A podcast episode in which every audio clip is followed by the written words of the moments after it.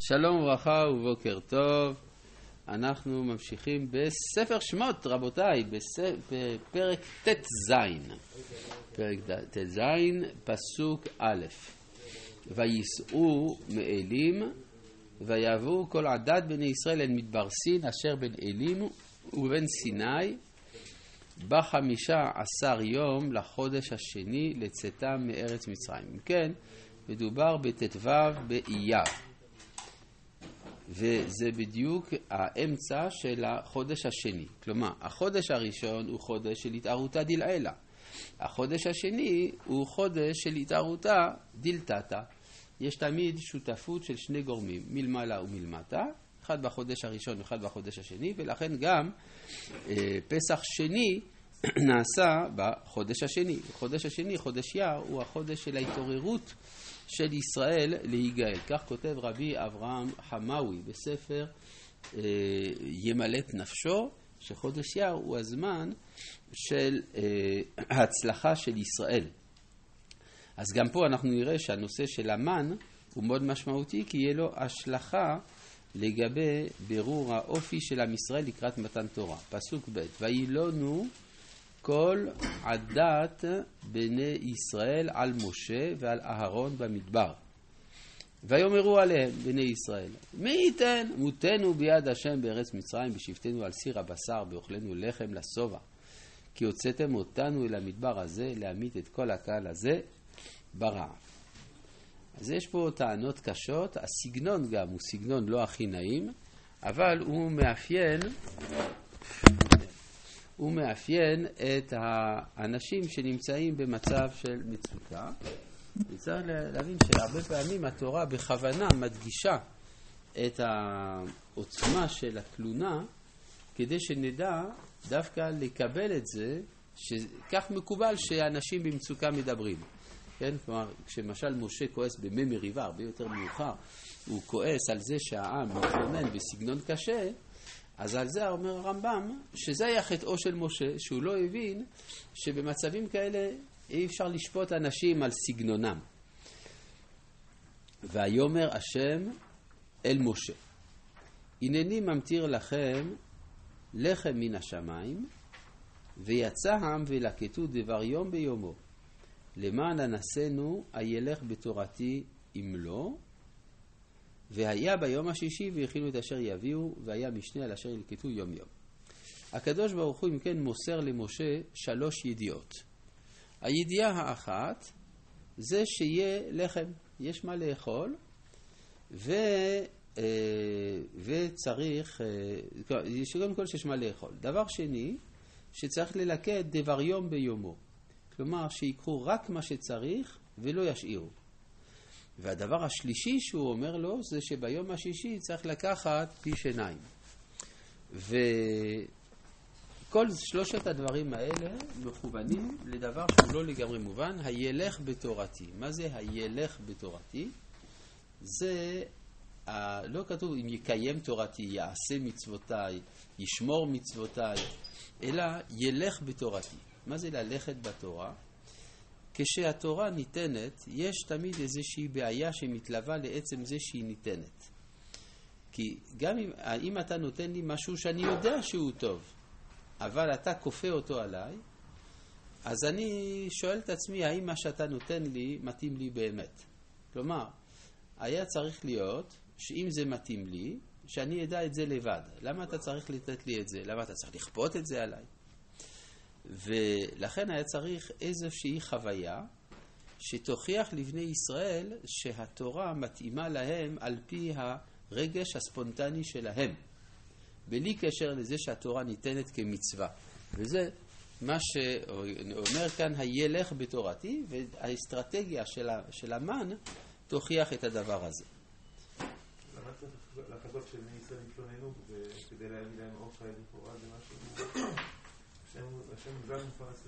כן, אז למה צריך לחכות שיתלוננו? זה באמת שאלה, כדי שיתעוררו, זה בדיוק העניין. כלומר, להראות את ה... שיפסיקו מאותה שעה להיות פסיביים. כלומר, עד עכשיו כל הגאולה ממעלה למטה. אי אפשר שתינתן תורה אם אין התעוררות של האומה, גם לגאולתה, ממילא גם לתורתה. זה הבסיס של התורה שבעל פה. בסדר? זה... זה חודש אייר, כן, מה שדיברנו. אמרנו שבספר ימלט נפשו מאת רבי אברהם חמאווי, הוא אומר שאייר זה זמן ההצלחה של ישראל. אמרנו את זה לפני כמה דקות. כן, עכשיו, אה, אם ככה, אה, צריך שתהיה התעוררות של האומה. השאלה היא, מה זה שלושת הדברים האלה שהשם אומר למשה? בהמשך זה יתברר. איי, אי אפשר לראות פה כלום, אי אפשר. טוב. אה,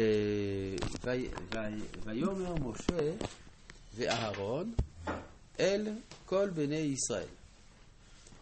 ערב וידעתם כי השם הוציא אתכם מארץ מצרים. כן, מה זה ערב וידעתם כי השם הוציא אתכם? אז מה ידעתם עד עכשיו? עד עכשיו לא ידעתם מי הוציא אתכם ממצרים. אפשר לומר, מי שהוציא ממצרים זה משה. אפשר גם להגיד שפרעה הוא זה שהוציא. אפשר להגיד שמי שהוציא אותם ממצרים זה הם עצמם. אבל הם אינם יודעים שהשם הוא זה שעומד מאחורי כל הדברים. אז תגיד, איך זה איך יכול להיות? הרי היו כל הניסים. ואם היו כל הניסים, אז איך אפשר לומר שלא השם הוציא אותם ממצרים? התשובה היא שהניסים היו למצרים ולא לישראל. למשל, בזמן מכת חושך, זה מאוד אופייני. הם יושבים בחושך, ולכל ישראל, לכל בני ישראל היה אור. אז אם אני אשאל את בני ישראל, מי, איך, איך עברה עליך מכת חושך? תהיה תשובה, לא היה חושך. כן? כלומר, אם תשאל, ואיך הייתה מכת בכורות? דווקא הבכור שלי בסדר. זאת אומרת, לא ראו. עכשיו תגיד, קריאת ים סוף, הם ראו שהיה הנס רק אחרי שהם עברו את הים. כלומר, בזמן ההתרחשות של הנס, לא רואים בדיוק מה קורה. ולכן יש עדיין איזשהו ספק שמקנן בליבם מי הוא המוציא אותם מארץ מצרים. בבוקר אתם תראו, ירד לחם מן השמיים, לכם לא יהיה ספק. זו הפעם הראשונה שיש נס שמופנה ישירות אל בני ישראל עצמם. וזה מה שהוא אומר, בוק, אה, ערב ידעתם כי, אה, ערב ידעתם כי השם הוציא אתכם מארץ מצרים.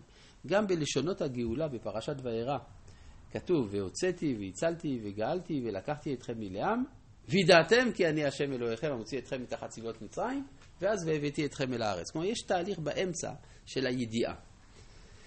ובוקר וראיתם את כבוד השם בשום... שם הוויה? מה? שם, דווקא שם הוויה מתעורר כאן? אה, ודאי ששם הוויה, רואים כל הזמן שם הוויה פה. כן, אלא אולי זו הבנה שאולי צד אחר של... אה, מה אתה מתכוון? השם אלוהים, אבל כאן... כאן- שם אלוהים. אבל, אז מה עם השם אלוהים?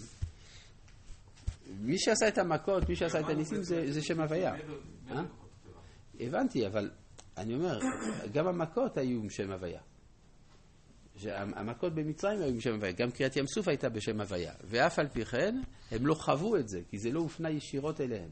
החידוש פה זה שזה מופנה ישירות אליהם. אה, מה הידיעה עושה מעבר לאמונה אפילו? לא, הידיעה זה לדעת מישהו, יש הבדל בין לדעת שמישהו קיים לבין להכיר אותו. כן? אז אה, יכול להיות שאתה עובר אפילו ליד מישהו כל יום, אבל אתה אף פעם לא דיברת איתו. אז ברגע שאתה מדבר זה כבר מערכת יחסים אחרת לגמרי. אז זה הכוונה לדעת את השם. לא לדעת את קיומו, אלא לדעת אותו. ובוקר, להכיר אותו בתור אה, מי שגואל ממצרים, כמובן. ובוקר וראיתם את כבוד השם בשומרו את תלונותיכם על השם, ונחנו מה? כי תלינו עלינו. ויאמר משה, מה זה ה"ונחנו מה"? רק שנייה, מה זה ה"ונחנו מה"? שהוא רוצה לומר, עד עכשיו אתם מייחסים את כל הפעולה אלינו, משה ואהרון, תדעו לכם שלא מאיתנו זה בא, אלא מאת השם. כן, מה אתה אומר? הידיעה היא על הצלב, והמן זה מה? זה... הסלב והמן, אנחנו נראה. ערב- ידעתם זה הצלב. כנראה, כנראה. אתה יודע פסוקים שאני עוד לא קראתי. כן? אה, ויאמר משה לאהרון, אמור אל כל הדת בני ישראל קרבו לפני השם. מה? אה, כן, כן, כן.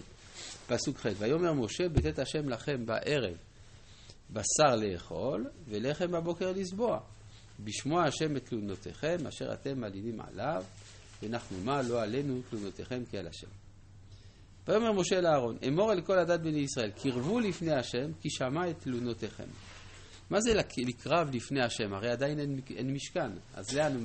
לאן קרבים? לעמוד הענן. עכשיו, עמוד הענן לא הגיע עדיין, אבל הוא אומר, הוא עומד להגיע, אז תתקרבו לאיפה שהוא יגיע. ויהי כדבר אהרון אל כל הדת בני ישראל ויפנו אליהם גר, והנה כבוד השם נראה בענן.